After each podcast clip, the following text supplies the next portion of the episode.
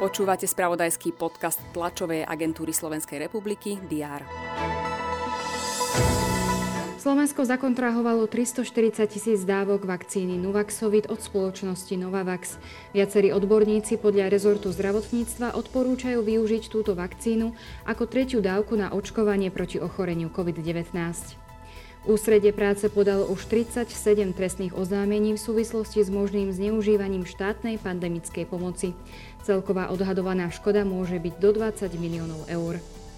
Dočasne poverený šéf polície Štefan Hamran odmieta politizáciu pri uplynulých medializovaných zásahoch polície v súvislosti s pandemickými opatreniami.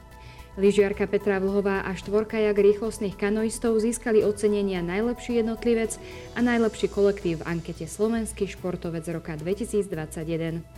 To sú niektoré z udalostí, ktoré sme priniesli vo včerajšom spravodajstve. Všetky dôležité aktuality pokryjú redakcie TSR aj v útorok 21. decembra.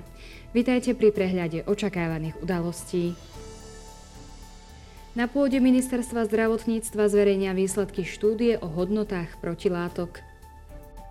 Primátor Bratislavy Matúš Valo priblíži spolu so starostami mestských častí dáta zo sčítania obyvateľov v hlavnom meste.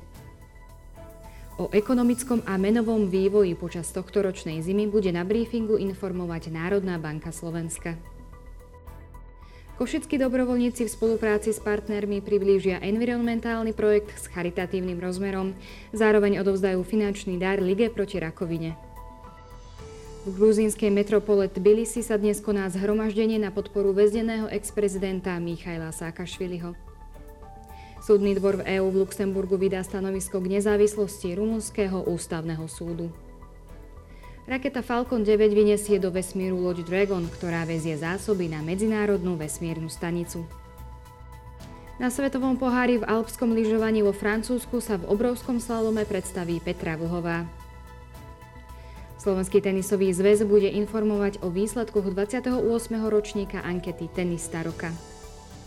Dnes bude prevažne oblačno, teploty klesnú na minus 5 až 0 stupňov.